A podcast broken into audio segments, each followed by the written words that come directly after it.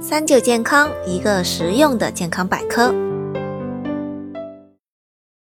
大家都睡起来都会有一种感觉，全身非常不舒服，是吧？这趴着睡是非常不舒服啊。就是第一，颈椎会不舒服；第二，手麻手，是吧？很不舒服。所所以说，颈椎，呃，对于颈椎来说，对于人的感受来说，最好的话是不要趴着睡睡睡睡睡觉。大家知道，我们颈椎的话是有曲度的，我们前面是往前面。